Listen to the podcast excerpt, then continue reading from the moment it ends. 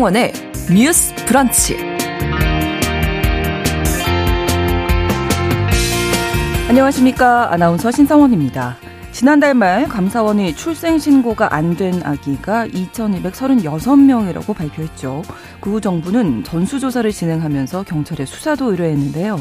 지난 4일 400건이었던 수사 건수가 지난 5일에는 598건으로 늘었고요. 오늘 오전에 경찰 발표에 따르면 수사 건수가 780건으로 딱 하루 만에 182건이나 늘어났습니다. 사망이 확인된 아이 역시 계속 늘고 있는 안타까운 상황인데요. 정부의 전수조사가 오늘까지니까 수사선상에 오르는 경우도 또 숨진 아기도 더 늘어날 수 있다는 이야기입니다. 오늘 첫 번째 뉴스픽에서는 이른바 유령 아기들을 전수조사하는 과정에서 나온 여러 상황들 들여다보겠습니다.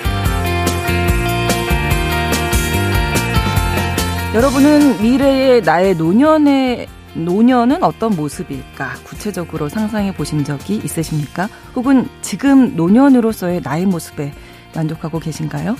2020년 기준 우리나라 노인 빈곤율은 40.4%로 OECD 회원국 중에 가장 높았고요. 65세 고용률은 2021년 기준으로 역시 OECD 1위라고 합니다. 노인들이 가난하기 때문에 이를 열심히 하고 있다는 이야기가 될 텐데요. 앞으로 100세 시대 초고령 사회를 앞두고 어쩌면 노년층이 행복한 게 바로 나 자신이 우리 사회가 행복하다는 뜻이 되지 않을까 싶습니다. 오늘 브런치 초대석에서는 홈리스 활동과 요양보호사 등 다양한 분들과 나눈 이야기를 엮어서 늙어감을 사랑하게 된 사람들이라는 책을 내신 김영옥 작가를 모시고 우리 사회에서 나이 들어간다는 것은 어떤 의미인지 이야기 나눠보도록 하겠습니다. 7월 7일 금요일 신성원의 뉴스 브런치 문을 열겠습니다.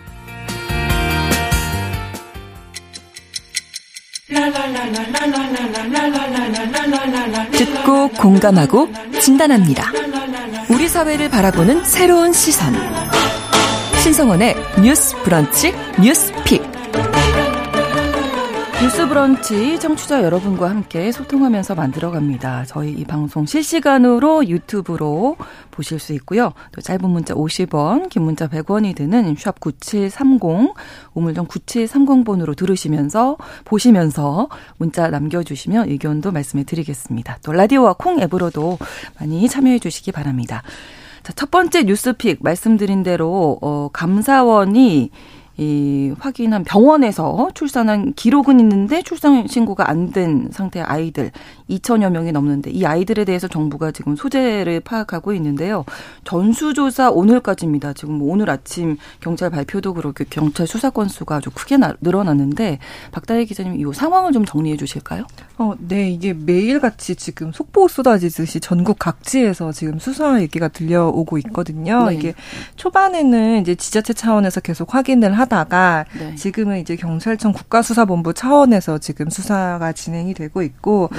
아까 말씀하신 대로 하루 사이에 막 100여 명, 180명씩 막 늘어나고 있어요. 네. 그래서 오늘 이제 아, 어제 오후 기준이거든요. 어, 어제 오후 기준으로는 네.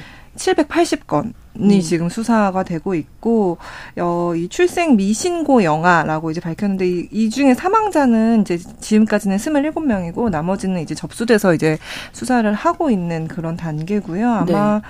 당분간 이 전체 그 모수가 저희가 지난번에도 짚었지만 8년 동안 2천 명이 넘었잖아요. 네. 그러다 보니까 좀 지속적으로 이뤄질 음. 것 같아요. 근데 이제 어제는 서울에서 처음으로 영화가 사망한 사례가 확인되기는 했는데 네. 이거는 이제 범죄 차원은 아니고 병원에서 이제 사실 아이가 조금 숨져가지고 장례를 음. 치는 상황이었고요. 그 다른 이제 전국 지자체에서 좀 여러 가지 사례, 뭐 가장 대표적인 게 그 수원 냉장고 네, 영화 네. 네, 사망이라던가 그런 일들이 계속 발생을 하고 있는 상황입니다. 네. 그렇습니다. 네. 수사 과정에서 지금 말씀해주신 수원 네. 냉장고 유기 사건, 또 인터넷에 아이를 뭐 거래한 전화 이런 것들이 밝혀졌는데 어, 또 다른 사건들도 계속 보도되고 있더라고요. 네, 맞습니다. 제가 어제 기사를 읽고 조금 마음이 안타까웠던 게 용인시에서 아이를 살해한 혐의로 이제 친부 아버지죠 아버지와 외조모 이제 할머니가 같이 체포가 됐는데 왜 이렇게 했냐라고 경찰이 물으니까 아이가 태어났는데 다운 증후군 증세를 보였다고 해요. 근데 이제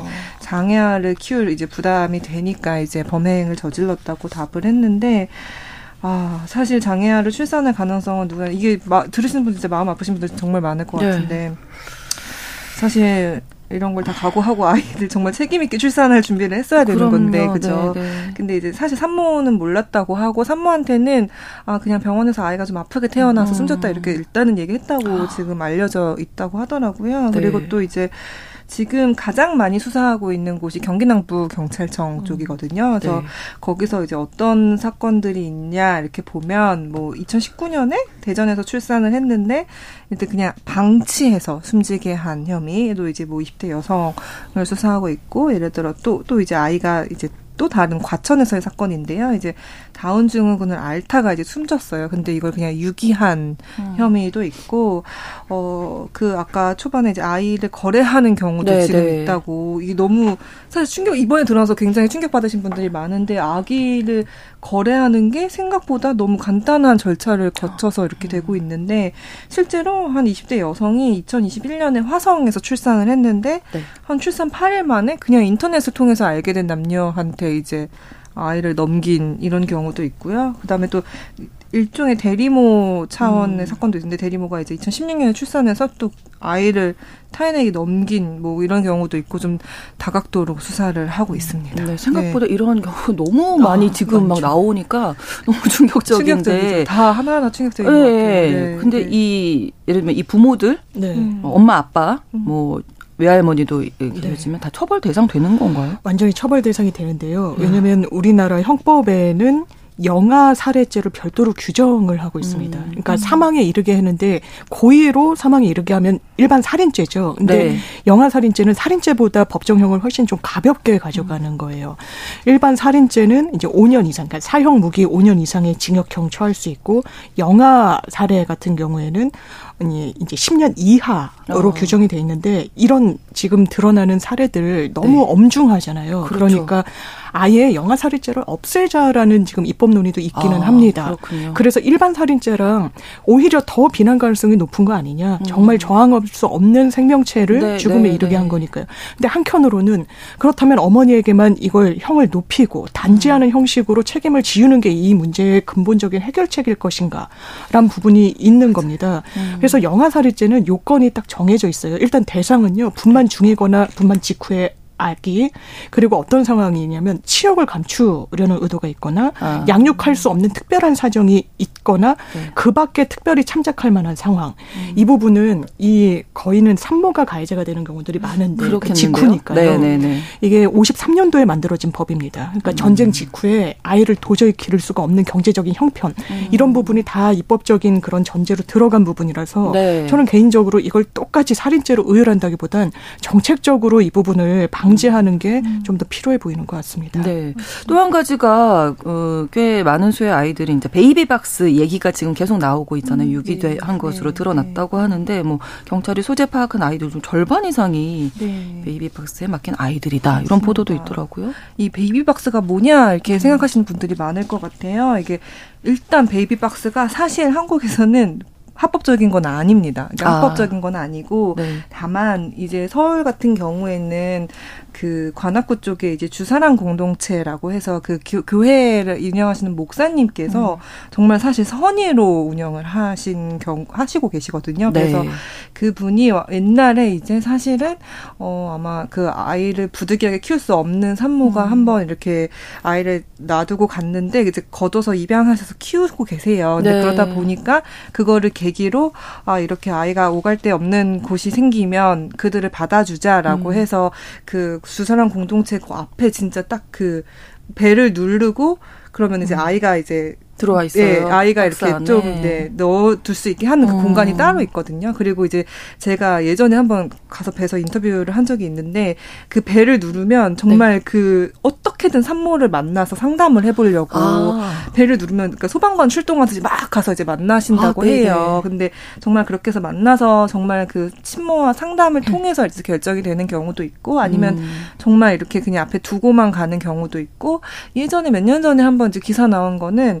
겨울철에 이제 그거를 배를 누를 용기도 사실 없어가지고 베이비박스 맞은편에 있던 어떤 이제 드럼통 같은 거기에 두고 갔다가 음. 이제 아이가 아, 좀 숨진 경우도 있고 막 아. 이제 이런 게 있는데 정말 그냥 선의로 키우시는 거거든요. 네, 입양해서 네, 네. 키우시는데 사실 어쨌든 불법인데 이게 약간 그 중간에 회색지대에 놓여 있는 것 같아요. 이거를 사실 정부가 이들을 음. 다 이렇게 케어할 수 있는 지금 제도가 공백이 됐었던 상황에서 음.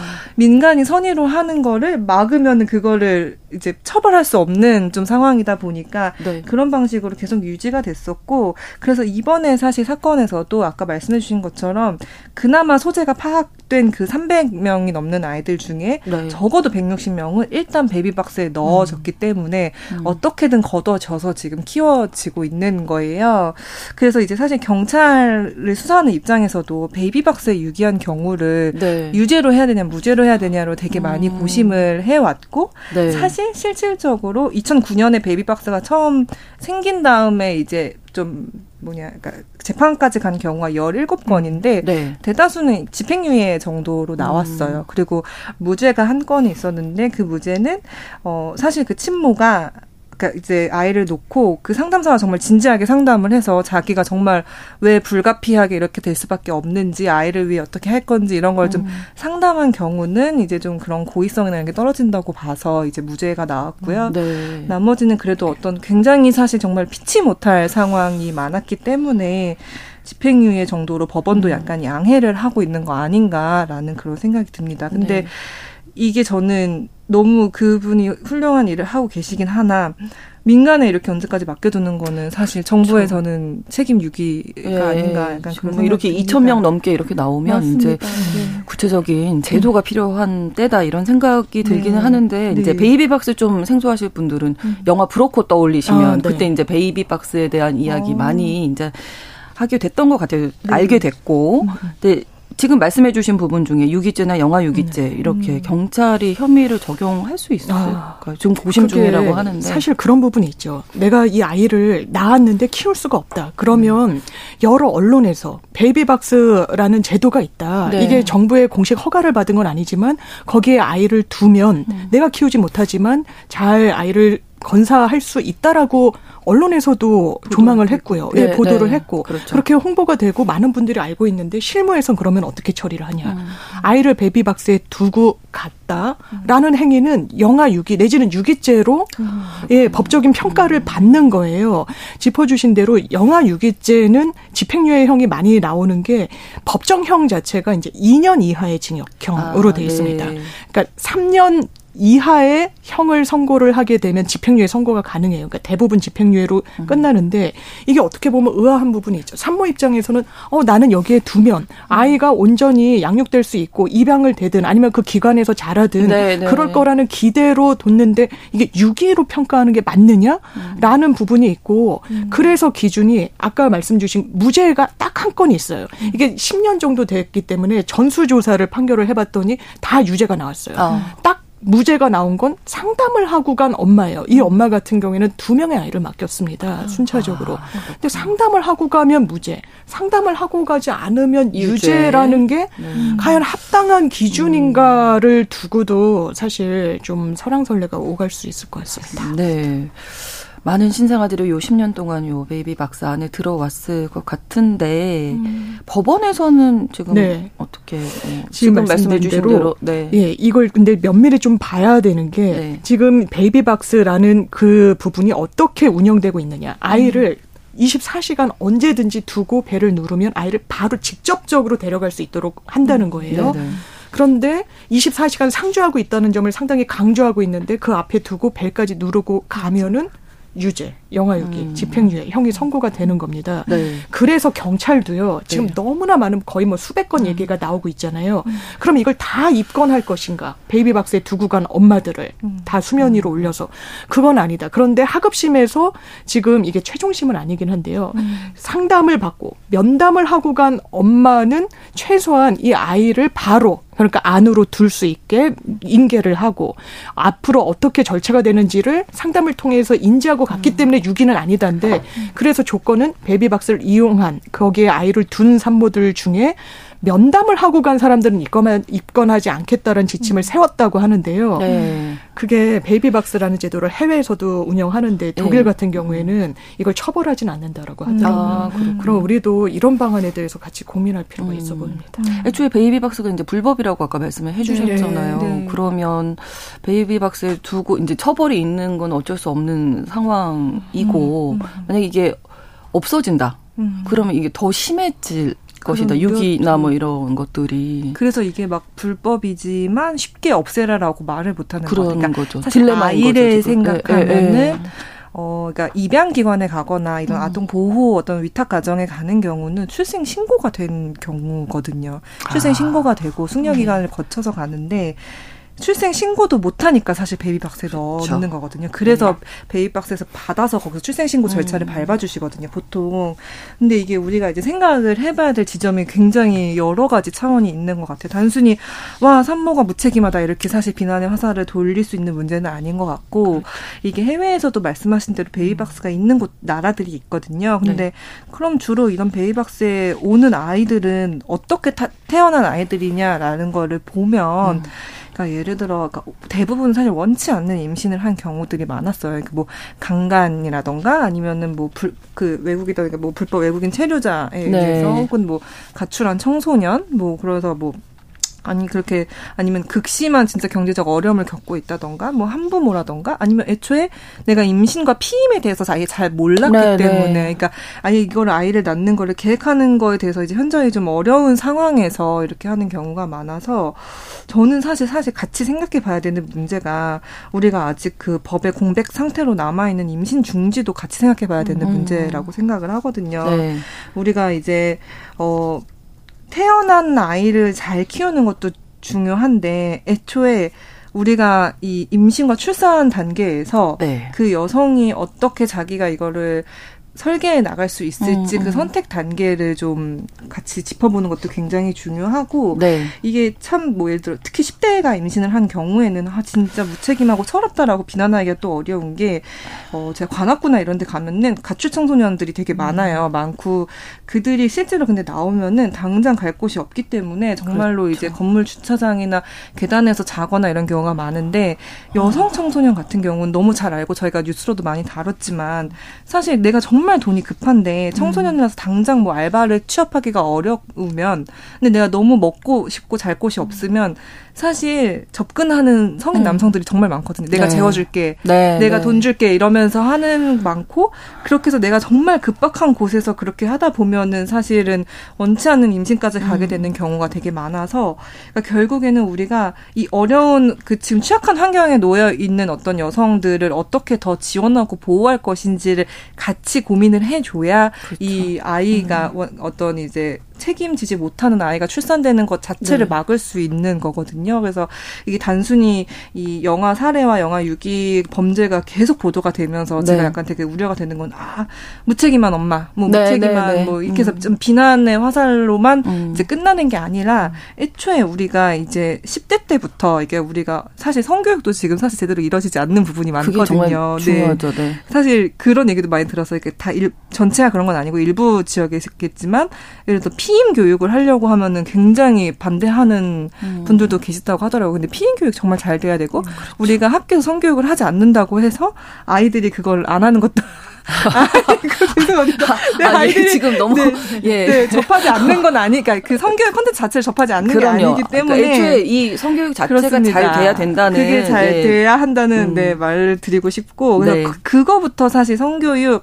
임신 중지권 이런 거에 대한 논의부터 돼야 음. 이제 책임지기 어려운 영화들에 대한 어떤 그거 영화들이 출생되는 것 자체를 좀 줄일 수 있다 네. 이런 말씀을 좀 같이 드리고 싶어요. 네, 그러니까 이 이 사건 얘기하다 보면 이렇게 들어가는 거예요. 그렇죠. 피임 교육까지. 네. 네. 그게 더 중요하다 이렇게 말씀을 해주신 거고 음. 그래서 이제 이번 이 사건을 계기로 해서 출생신고 안 되고 사라지는 걸 막기 위해서 병원에서 의무적으로 지자체 출생신고는 출생통보자에는 이제 국회 통과됐잖아요. 네. 익명 출산을 둔 보호 출산제가 이제 찬반 논쟁인데 요 부분 한번 네, 네. 출생통보제 필요하죠. 왜냐하면 네. 이 문제가 드러나게 된 거는 아 병원에서 출산한 기록은 있는데 그래서 네. 접종 일정한 넘버는 나와 있는데 어머 출생 신고가 안 된 애들이 있어요. 8년 동안 무려 2,300명이 그러니까요. 넘네. 그렇다면 출생 신고는 이게 아동의 권익이라고 보는 부분이 있습니다. 태어나자마자 국적과 본인의 이름을 얻는 건 아이의 권리라고 음. 유엔 음. 협약에 나와 있는 부분이 있어요. 네. 그러면 어떻게 할 것인가? 본인들이 꺼리면 병원에서 출산하는 비율이 95%가 넘으니까 병원이 건강보험 심사평가원에 통지를 해서 평가원이 지자체에 알려서 출생 신고가 들어오는지 보다가 한 달이 넘어도 계속 통지가 안 신고가 안 들어온다.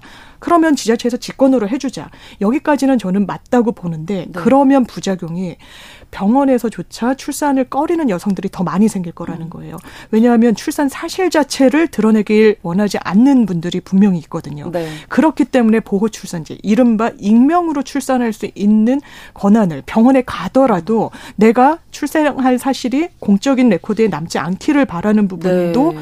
같이 입법적인 보완이 이루어졌어야 뭐랄까요 좀 완결이 되는 부분이 있는데 하나는 통과되니까 이게 또 암수 범죄로 나아갈 수 있는 음. 길을 오히려 터는 거 아니냐라는 네. 좀 문제 제기도 있습니다. 네. 다른 나라들도 지금 채택하고 있는 거죠 보호 출산제. 어, 네 이게 나라마다 좀 다르긴 다른가요? 한데, 네. 네. 그리고 지금 한국도 찬반이 계속 좀 논의가 그렇죠. 되고 예. 있어요. 그래서 처음 이 법안을 발의했던 이제 김미애 국민의힘 의원은 어 사실 이게 보호 출산제가 도입이 돼야 음, 산모의 네. 건강도 지키고 아이의 또 이제 살릴 수 있다라고 하는데 이제 야당은 이게 오히려 좀 무책임한 부모를 양산할 수도 있는 거 아니냐 음. 이런 좀 우려도 있고 네. 아이 같은 경우는 자신의 이제 부모님이 누군지 알고 싶을 수 있잖아요. 근데 네. 그런 권리를 침해할 수도 있다 이제라고 해서 좀 약간 국회에서도 앞으로 이 논의를 할 때 좀 그런 논의가 있을 것으로 논쟁이 있을 것으로 음. 보이고요. 이제 전문가분들 얘기도 사실 보호 출산제는 정말 이제 최후의 수단이다, 음. 최후의 보루다라고 말씀을 많이 하시더라고요. 네. 그래서 이게 일단은 보호 출산제부터 일단 도입하고 보자라는 식으로 이제 얘기되는 것보다는 네, 네. 주로 이렇게 내가 익명인 상태에서 출산을 할 수밖에 없는 그 부모들이 아까랑 비슷한데 이제 미성년 이 여성이거나 아니면 은 정말 이주 여성이거나 아니면 정말 경제적으로 취약하거나 이렇게 되는 경우가 많은데 이거는 사실 이 정부가 제도 안에서 음. 이런 한부모나 어려운 경우나 뭐 청소년 임신을 잘 지원할 수 있도록 하는 체계를 마련해 주는 것이 우선이지 이거를 네. 무조건 이제 익명으로 보호한다는 이제 명목으로 익명 출산으로 만들어 버리면 네. 오히려 이들이 겪는 어려움이 보이지 않게 될 수 있다는 거예요. 그러니까 드러나지 않 드러나지 않고 오히려 더 이제 음성화돼서 음. 이들을 할 수 있는 지원책들을 마련하는 것도 어려워진다라는 얘기가 있어서 우리가 한부모 가정이든 혹은 이주 여성 가정이든 혹은 청소년 부모든 음. 차별받지 않고 제대로 아이를 키울 수 있도록 하는 지원 체계를 만드는 것이 우선이고 네. 그거를 이제 먼저 지원을 한 다음에 이제 그 다음에 정말 정말 그럼에도 불구하고 이런 피치 못할 경우가 지속해서 생긴다면 그때 음. 조금 천천히 논의해도 된다라는 이런 입장이 있어서 네. 조금 신중한 논의가 필요한 의제인 거는 맞는 것 같습니다. 네. 네. 여야 뭐 찬반이 팽팽하게 지금 맞서고 네. 있어서 통과 가능성 어떻게 보세요? 이게 아직 뭐 법상이나 이렇게 구체적으로 논의가 되고 있진 못하다고 하더라고요. 왜냐하면 네. 이게 한편으로는 짚어주신 대로 아동은 나중에 성인이 돼서 그럼 내 뿌리, 내 부모, 음. 나를 낳아준 엄마가 누구인지 찾고 싶을 수 있고 그게 인권의 문제이기도 하거든요. 근데 그걸 아예 법적으로 차단해 버린다라는 게 사실 굉장히 많은 뭐 부작용 내지는 또 다른 인권적인 침해 요소에 대한 비판이 가해질 수 있어서 그래서 좀 속도를 더디내는 부분도 있는데 네. 이 부분이 참 이게 어려운 것 같습니다. 음, 네. 그렇습니다. 아이들이 어쨌든 세상에 정말 태어나서 네. 축복을 받아야 할 많은 아이들이 출생 신고도 못하고 사라지고 있었다는 게 너무나 안타깝고요. 음. 4222번으로 어린 생명이 왜 이렇게 희생되는지 너무나 안타깝고 어른으로 그래서 부끄럽습니다 하셨고 네. 이미래님 태어난 아이들을 사회에서 좀 음. 지킬 수 있는 방법은 없는 걸까요? 역시 음. 안타까움을 또 표시를 해주셨습니다. 네. 여기까지 어, 첫 번째 뉴스픽 마무리 짓고요. 두 번째 뉴스픽에서는 정부가 일제강점기 강제징용 문제 해법으로 일본 기업 대신 배상금을 지급하는 제3자 변제안을 결정했었는데 음. 피해자들이 일부 피해자들이 돈을 받을 수 없다 이렇게 거부를 하니까 정부가 법원에 돈을 맡기고 피해자들이 찾아가도록 공탁을 하려고 했는데 그 계획이 난관에 부딪혔습니다. 이 이야기 잠시 후 2부에서 이어가겠습니다. 11시 30분부터 일부 지역에서 해당 지역 방송 보내드립니다.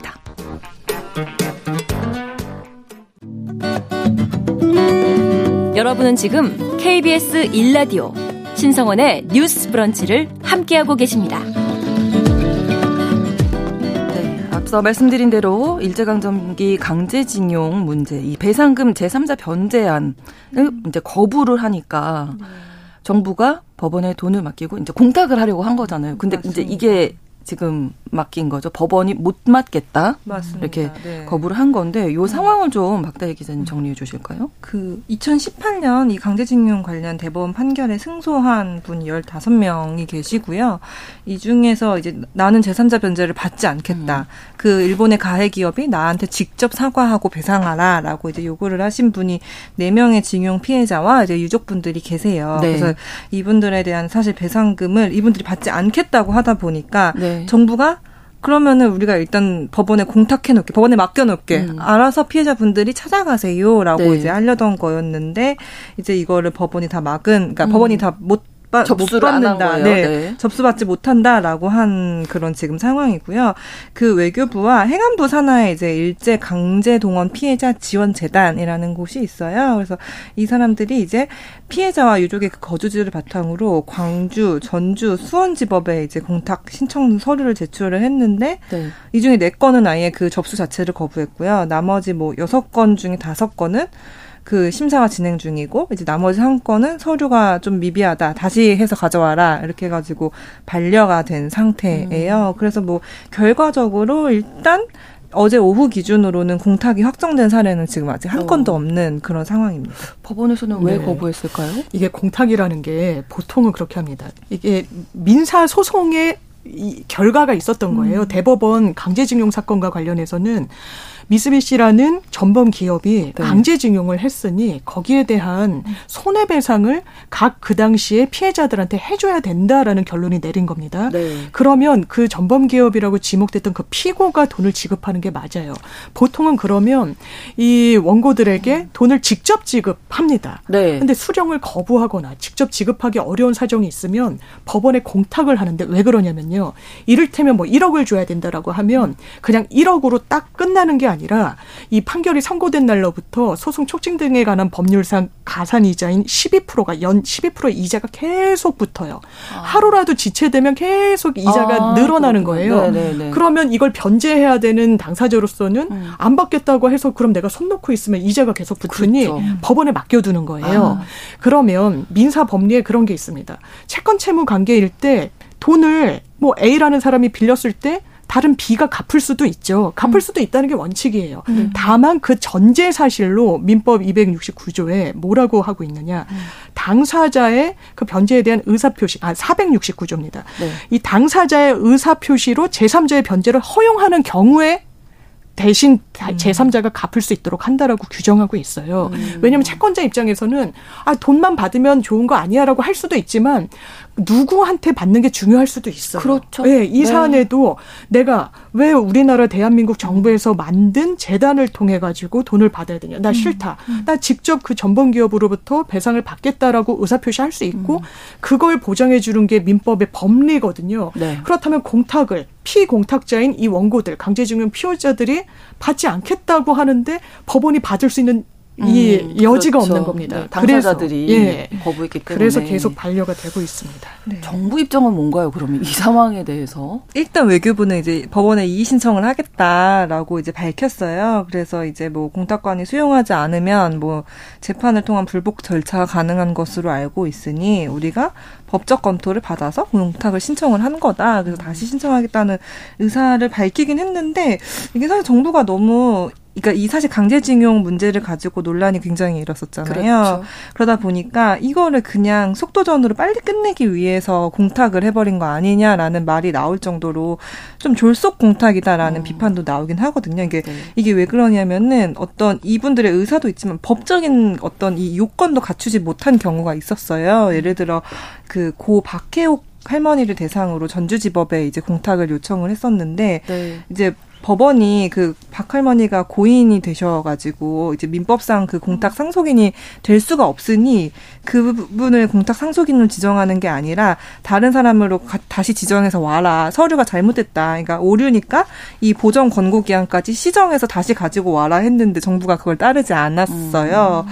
그래서 그냥 이거는 사실 불수리 결정이 나게 방치한 거 아니냐라는 이런 얘기도 좀 나오고 또 한 경우에는 유족의 거주지를 제대로 파악을 못 해가지고 아. 관할 법원이 아니라 엉뚱한 법원으로 아, 네. 보내버린 거예요. 네. 그러다 보니까 이거는 법원 입장에서는 사실 받을 수 없다. 이거는 서류 미비다 해가지고 반려된 경우가 있습니다. 네. 네. 그러면 이렇게 정부에서 도이 네. 절차 들어가고 재판하고 하면 시간 엄청 걸리겠는데요? 엄청 걸리죠. 왜냐하면 음. 일단 외교부에선 이해하겠다고 했어요. 했습니다. 네, 그러면 법원이 아, 이거를 아예 불수리 그러니까 수리조차 해주지 않는 게 맞냐 아닌가를 판단을 해야 돼요. 고등 법원에서 합니다. 그런데 다시 한번 재항고를 할 수 있어요. 대법원까지 갈 수도 있는 거예요. 이 절차적인 한계를 갖고 어 어떤 법리적인 다툼이 상당히 길어질 수가 있고 지금 원고 측은 그렇습니다. 우리 안 받겠다고 하는데 만약에 법원이 공탁을 거는 것을 허용해 준다. 네. 이 공탁금을 받아 준다라고 하면 우리는 이 공탁 처리를 한 부분이 무효라는 소송을 걸 것이다라고 얘기를 하고 있어요.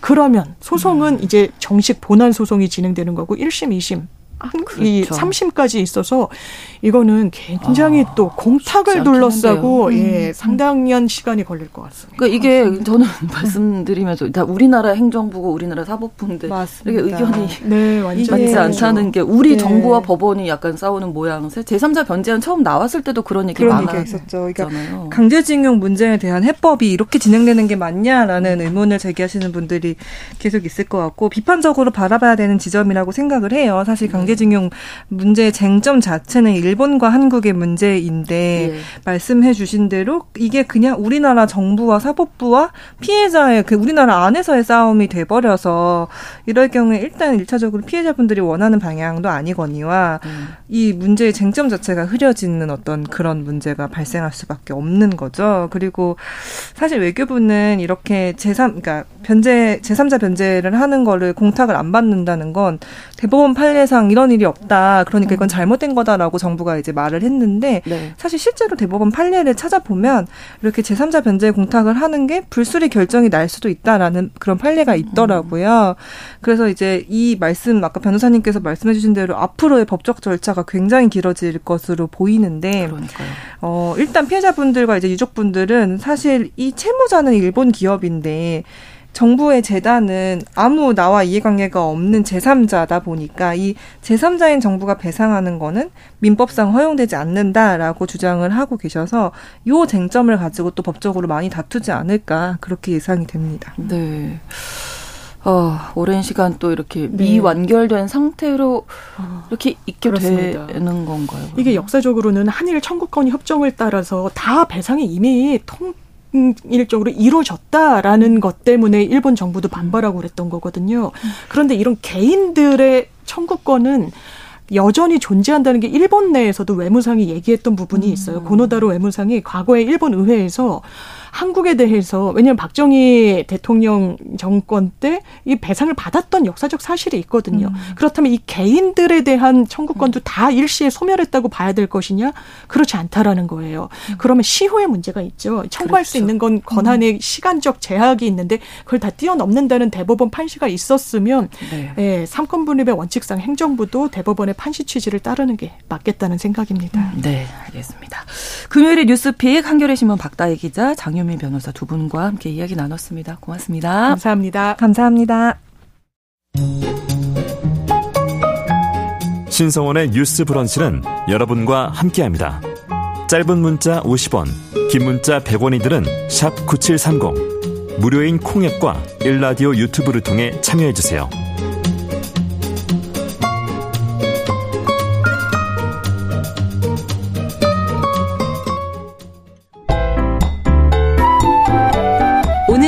인물을 만나봅니다.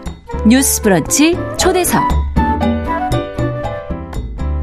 오늘 브런치 초대석에서는 대한민국 사회에서 늙어감, 나이 들어간다는 것의 의미에 대해서 생각해 보도록 하겠습니다.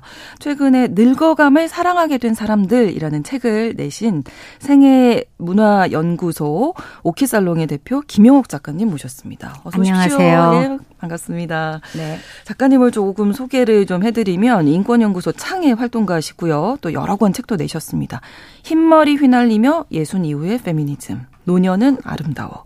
공저로 돌봄과 인권 등을 쓰셨고 현재 제가 소개해드린 대로 생애문화연구소 오키살롱의 대표신데 생애문화연구소는 어떤 일을 하는 건가요? 네.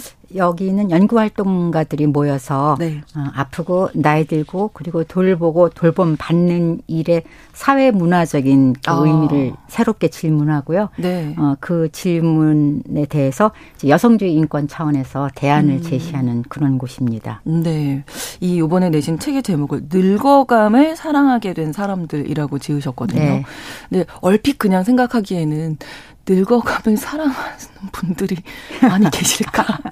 가능할까? 네, 뭐 이런 생각 네. 좀 해봤는데, 네. 예, 어떤 의미를 지으셨습니까? 네, 일단 이 책의 제목이 뭐 늙음을 사랑한이 음. 아니라 늙어감을 네, 사랑하게 된이라고 어. 이제 붙여져 있는 것에 좀 어, 주목을 하시길 부탁드리고요. 그래서 네. 어, 늙어감도 그렇고 이제 사랑하게 된도 그렇고 어떤 과정을 나타내잖아요. 그래서 말씀하신 것처럼 어, 늙어감 을 사랑하게 된다는 건 뭘까를 하나의 아, 노력해야 될 것 같아요. 아, 노력해야 될것 같아요. 사랑하려면 그렇죠. 근데 이제 이 어, 책에서는 제가 상대적으로 젊은 사람들이 네. 나이 많은 사람들을 만나서 함께 활동한 그 경험을 소개하려고 했었거든요. 아, 그래서 네. 어, 지금 뭐 초고령화, 저출산 슬로건이 나이 드는 걸 너무나 이제 그 사회 경제적인 문제로 설정하니까 아. 어, 거기에 따라서 어, 세대 갈등이니 뭐또 어, 노년 혐오니 이런 말들이 흉흉하잖아요. 그래서 저는 어 오히려 그렇지 않다. 이제 다양한 세대 간의 사실은 아름다운 동행, 어 협력 그리고 우정이 어. 형성되고 있다. 이걸 좀 소개하고 싶었던 거예요. 그래서 네, 네. 어, 일단 생의 모든 단계가 사실은 각각 독특한 나이 듦의 관 나이 듦의 이제 과정이다라는 걸 어, 보여드리고 싶었고 그리고 네.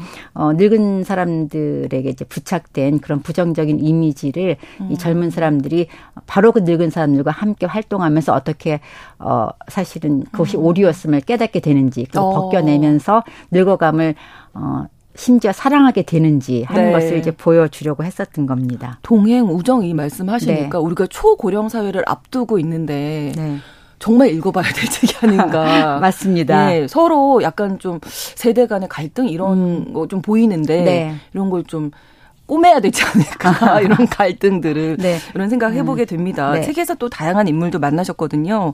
어르신들의 주거 환경 고쳐두는 분이라든지 여성 장애인, 트랜스젠더, 음. 요양 보호사, 홈리스 활동가 음. 다양한 분들을 만나셨는데 네. 어떤 네. 특별한 인연이 있으셨던 거예요? 아, 평소에 이제 어, 늙어감이라고 하는 것이 네. 결코 획일적이지 않다라는 그 생각을 많이 갖고 있었고요. 그리고 네. 노년 세대라고 하는 것이 하나의 음. 그 특징으로 이렇게 수렴되는 그런 집단이 아니다. 갑자기 뚝 떨어진 건 아니잖아요. 그렇, 그렇죠. 네. 그래서 그러니까 나이 들미 일종의 가정인 것처럼 네. 이제 나이 든 사람들 사이에서도 굉장히 어, 음. 어, 많은 차이와 다양성이 있다는 그렇죠. 것에 이제 주목하고 있었고요. 그러다 아. 보니까 각 사회 진영, 그러니까 사회에서 다른 식의 이제 활동을 하시는 분들에게 관심이 있었던 거죠. 그러니까 네. 우리가 보통 어 나이 듦 생각하면은 뭐 은퇴 생각하잖아요. 근데 네.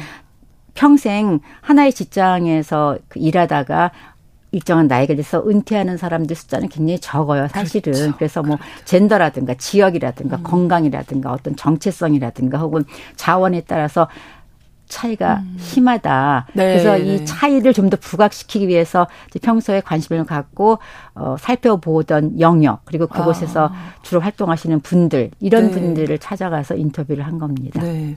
책 속의 이야기를 조금 구체적으로 나눠보면 어르신들 그 주거 환경 고쳐주는 분 음. 이야기에서 남성과 여성의 노년의 모습이 많이 다르다는 네. 걸 네.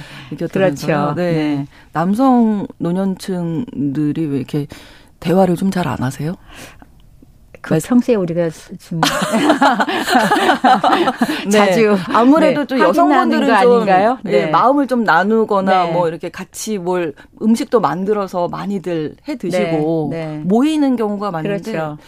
네. 그렇지 않은 경우가 많다 그렇죠. 이런 얘기죠. 그러니까 한국 사회 이 가부장제 문화 그리고 네. 이제 굉장히 강한 남성성 어, 중심으로 음. 형성되어 있는 노동 환경을 언급해야 될 것 같아요. 그래서 네. 보통 이제 한국 사회에서 남성분들은 어, 두 개의 소속감을 갖고 사시죠. 하나는 일터, 하나는 가정인데 직장과 가정. 그렇죠. 근데 어, 이 일터의 소속감도 지금은 뭐 굉장히 이준율이 높아지기 때문에 안전하지 않은데 네. 일단 이제 지금 어 고령층이 되고 계신 분들은 이런 식으로 인생을 살아왔잖아요. 음, 근데 그렇죠. 일터라는 게 어떤 곳인가요? 어 다른 남성들하고 경합하거나 혹은 경쟁, 동맹을 뭐, 응, 어, 경, 경쟁 경합하거나 아니면 동맹을 맺으면서 네, 네. 어떤 자신의 강한 남성의 자아를 확인하는 음. 곳이고 네. 그러다가 이제 가정으로 돌아가면은 본인이 생계 부양자로서 이, 이 가족들을 어, 지켜야 된다 보호해야 된다라고 생각하면서 본인을 센터에 놔요. 네. 그래서 다른 가족 구성원들하고 수평적인 관계를 맺지 못하고 아. 굉장히 수시적인 어떤 권위적인 어, 관계가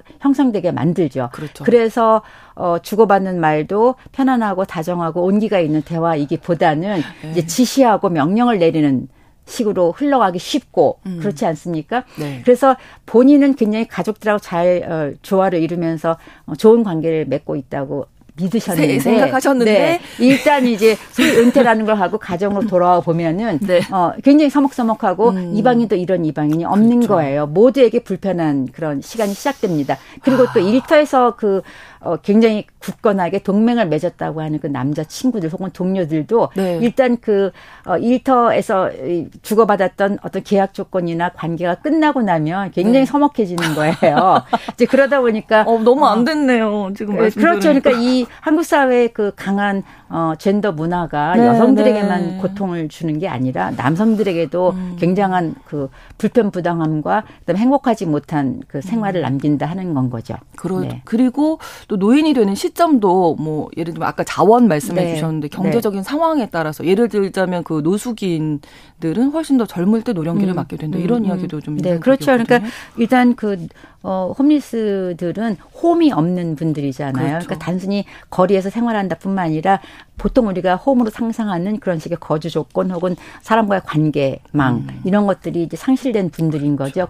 그러다 보니까 어 실전 일단 신체적으로 생리학적으로 빨리 늙으시고요. 그리고 네. 사회문화적으로 혹은 심리적으로 다양한 어 관계를 맺지 못하시니까 음. 이제 노화가 빨리 온다고 볼 수 있습니다. 그리고 이분들이 예를 들어서 어 노인 요양 등급을 받잖아요. 네, 네. 요양 등급을 받아도 그 방문 요양이 가능한 거주지가 마땅치 않은 거죠. 굉장히 좁은 쪽박 쪽방이라든가 어, 네, 네, 네. 이러다 보니까 이제 이 돌봄도 제대로 수행이 안 되는 거죠. 그래서 음. 노년들이 안전하고 그리고 안녕한 삶을 살려면 거주지가 얼마나 중요한가 그리고 어, 사람과의 그 관계망 이게 얼마나 중요한가 하는 거를 어 홈리스 분들의 아. 삶에서 우리가 확인할 수 있습니다. 네. 지금 말씀이 이제 돌봄 말씀해 주셨는데 이제는 뭐 요양원이나 요양병원에서 네.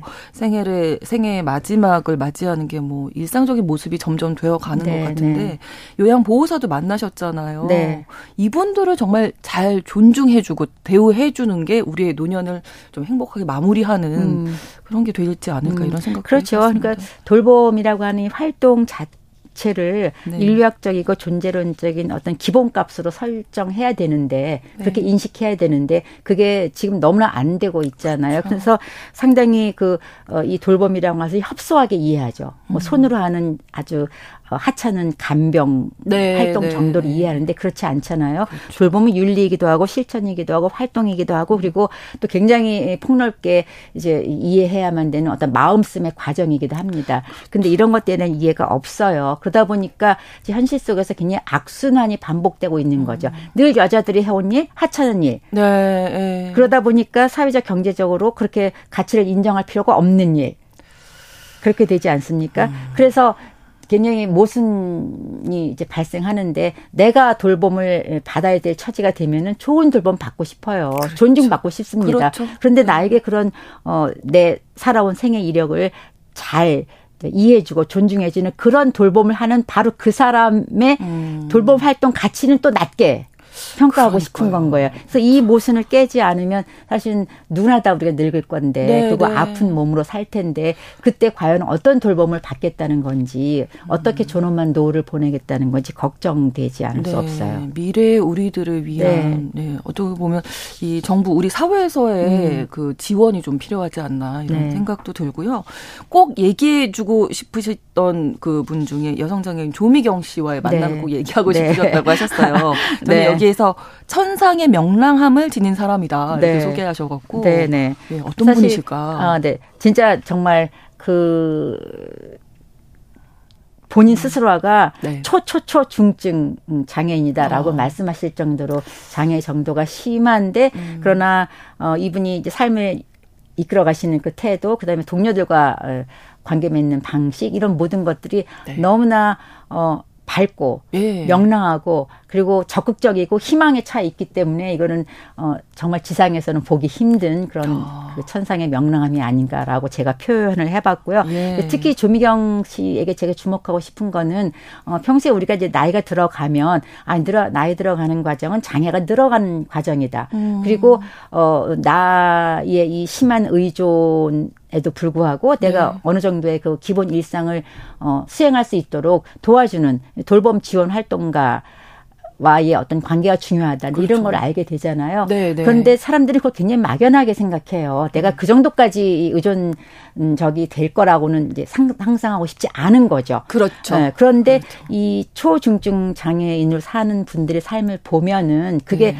어떤 현실인지를 정확히 알게 되는 겁니다. 아. 아, 네. 그래서 이제 현재 그, 어, 장애인들이 벌이는 다양한 그 인권 투쟁들이 있잖아요. 뭐 이동권 투쟁에서부터 예. 시작해서 그다음에 이 사회 전체가 어떻게, 어, 이 음. 관계 자체를 시설화 시키고 있는가에 대한 어떤 상징적 투쟁까지 하고 있는데 네. 이제 그런 것들이, 어, 심한 그 의존 상태에서 긴 시간 최소 10년은 어, 살아야 되는 이 미래 혹은 현재 노년들에게도 시사하는 바가 크다. 아, 그래서 네, 함께 네. 연대해서 음. 이 돌봄 활동 자체가 시설화되는 것을 막아야 된다. 음. 그래서 정말 서로 존중하고 어, 서로 돌보고 돌봄 받는 음. 품앗이가 자연스러운 네. 그런 사회를 만들어야 된다 하는 것을 우리가 이런 그 어, 중증 장애인들의 고군분투하는 삶에서 예.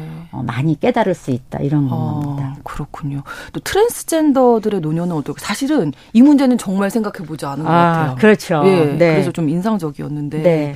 이분들한테 롤 모델로 삼을 수 있는 노년의 선배가 없다. 음. 라고 하더라고요. 그렇죠.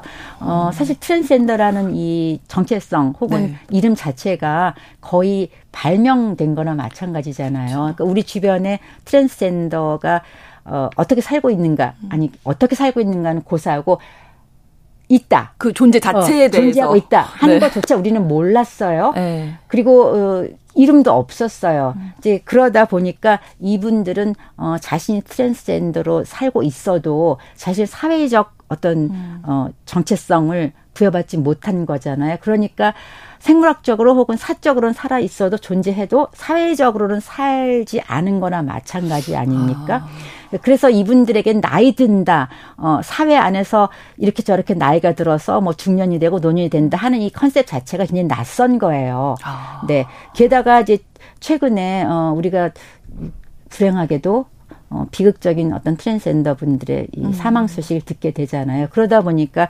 트랜스젠더라든가 혹은 다른 그 퀴어들 사이에서는 우리 자연사 합시다라는 아. 것이 굉장히 중요한 어떤 어, 슬로건이 되다시피 했습니다. 그런 그러니까 어 사실 이 이분들의 존재 자체가 계속 그렇게 어, 거부되는 상황에서는 안전하게 음. 안녕하게 혹은 자연스럽게, 자연스럽게. 네, 늙는다고 하는 것이 불가능한 거죠. 그래서 우리가 어 차별, 뭐 배제, 혐오 이런 것들에 대해서 정말 내가 얼마큼 그 문제에 지금 연루되어 있는가라는 음. 것을 반성하면서 어 시민의 자리에서 시민의 시민 사회 차원에서 어. 다른 생각을 할 필요가 있다 이런 말씀을 드리고 싶습니다. 네. 그렇다면은 그 우리가 결국 노년을 위해서 꼭 필요한 것 음. 어떤 걸까요? 그러니까 어 그 예전에 저희가 뭐 인터뷰한 분 얘기로는 이제 사람들 간의 관계, 나이 음. 들어가면서 공동체 이런 것이 정말 중요하다 이런 얘기도 들었습니다만 네. 비슷하게 생각 생각하시는 네. 건가요? 사실 그 공동체가 중요하다, 뭐 혹은 어, 누구와 친구로 네, 네, 어, 네. 같이 늙어가느냐가 네, 관계가 중요하다. 좀 중요하다. 이런 거는 뭐 너무나 기본값이라서 네. 특별히 강조하기도 좀 민망해요. 근데 네. 이거 자체도 음. 혹은 이것조차도 네. 잘 지켜지지 않으니까 그렇죠. 그래서 이걸 강조하게 되는 건데 네. 저는 좀 어, 그런 말을 하고 싶어요. 어, 국가가 네. 이, 이 공공성을 나이듦 뭐 아픈 몸으로 음. 살기 혹은 어, 돌봄을 잘 받기라는 차원에서 좀 더 깊게 고민할 필요가 있다. 네. 이것을 좀 강조해야 될 것 같고요. 그래서 그것과 관련해서 저는 특히 이제 그 노년기가 어, 단일하지 않다라는 말씀 아까 드렸는데 그 네. 그 단일하지 않은 게 나이에서도 중요하거든요. 그러니까 예를 들어서 그 노인 장기 요양 보험의 네. 네. 어, 그 어, 혜택을 혹은 그 서비스를 받는 분들을 보면은 이제 몇 살부터 시작되는가 혹은 얼마큼 받았는가 하는 것이 매우 중요해요. 그렇죠. 그래서 어느 정도 그 와상 상태에 들어갔는가 혹은 신체적 인지적 음. 어그 능력이 어느 정도 지금 어 저해되고 있는가 이런 것이 그 등급에 매우 중요한데 네. 어 그렇기 때문에 그 노인 장기 요양 보험이 처음 만들어진 2008년부터 네. 15년이 지난 지금 까지의 과정을 좀 되짚어 볼 필요가 있고요. 네. 그리고 이제 그, 어, 아까 말씀하신 요양원이나 혹은 요양병원을 운영하시는 분들이 강조하시는 게 하나 있습니다. 뭐냐면 네. 돌봄이라고 하는 것도 85세를 중심으로 어, 그 이전 분들과 그 이후 분들에게 다른 다르게 제공돼야 된다 하는 건 음. 것이죠. 그래서 이제 15년이 됐으니까 장기 요양 보험이 그동안 어 뭐를 잘 해왔는지 혹은 음, 어떤 부분에 돌아봐야 된다. 그렇지. 어떤 부분에서 특히 무엇이 지금 부족한지를 돌아보면서 네. 처음에 그이 노인 장기 요양 보험이라는 제도를 만들 때 가졌었던 그 초심. 네. 그, 예, 그러니까 돌봄을 좀 공공화하고 음. 어 혈연 중심이나 가족 중심에서 해방시키고 네. 여성을 돌봄 독박에서 어, 풀려나게 해서 네. 모든 사람이 돌봄을 어 시민의 자리에서 음. 혹은 어, 혹은 이제 어떤 예, 공공성의 자리에서 함께 에, 나누자라고 네. 했었던 그 뜻을 제대로 네. 시행할 수 있게 바꾸면 좋겠다라는 네. 말씀을 드립니다. 정부 정책까지 짚어주셨습니다. 네. 브런치 초대석 오늘 늙어감을 사랑하게 된 사람들 쓰신 김영옥 작가님과 함께했습니다. 말씀 고맙습니다. 네, 감사합니다. 신상원의 뉴스 브런치 7월 7일 금요일 순서 마치겠습니다. 저는 돌아오는 월요일 오전 11시 5분에 다시 오겠습니다. 고맙습니다.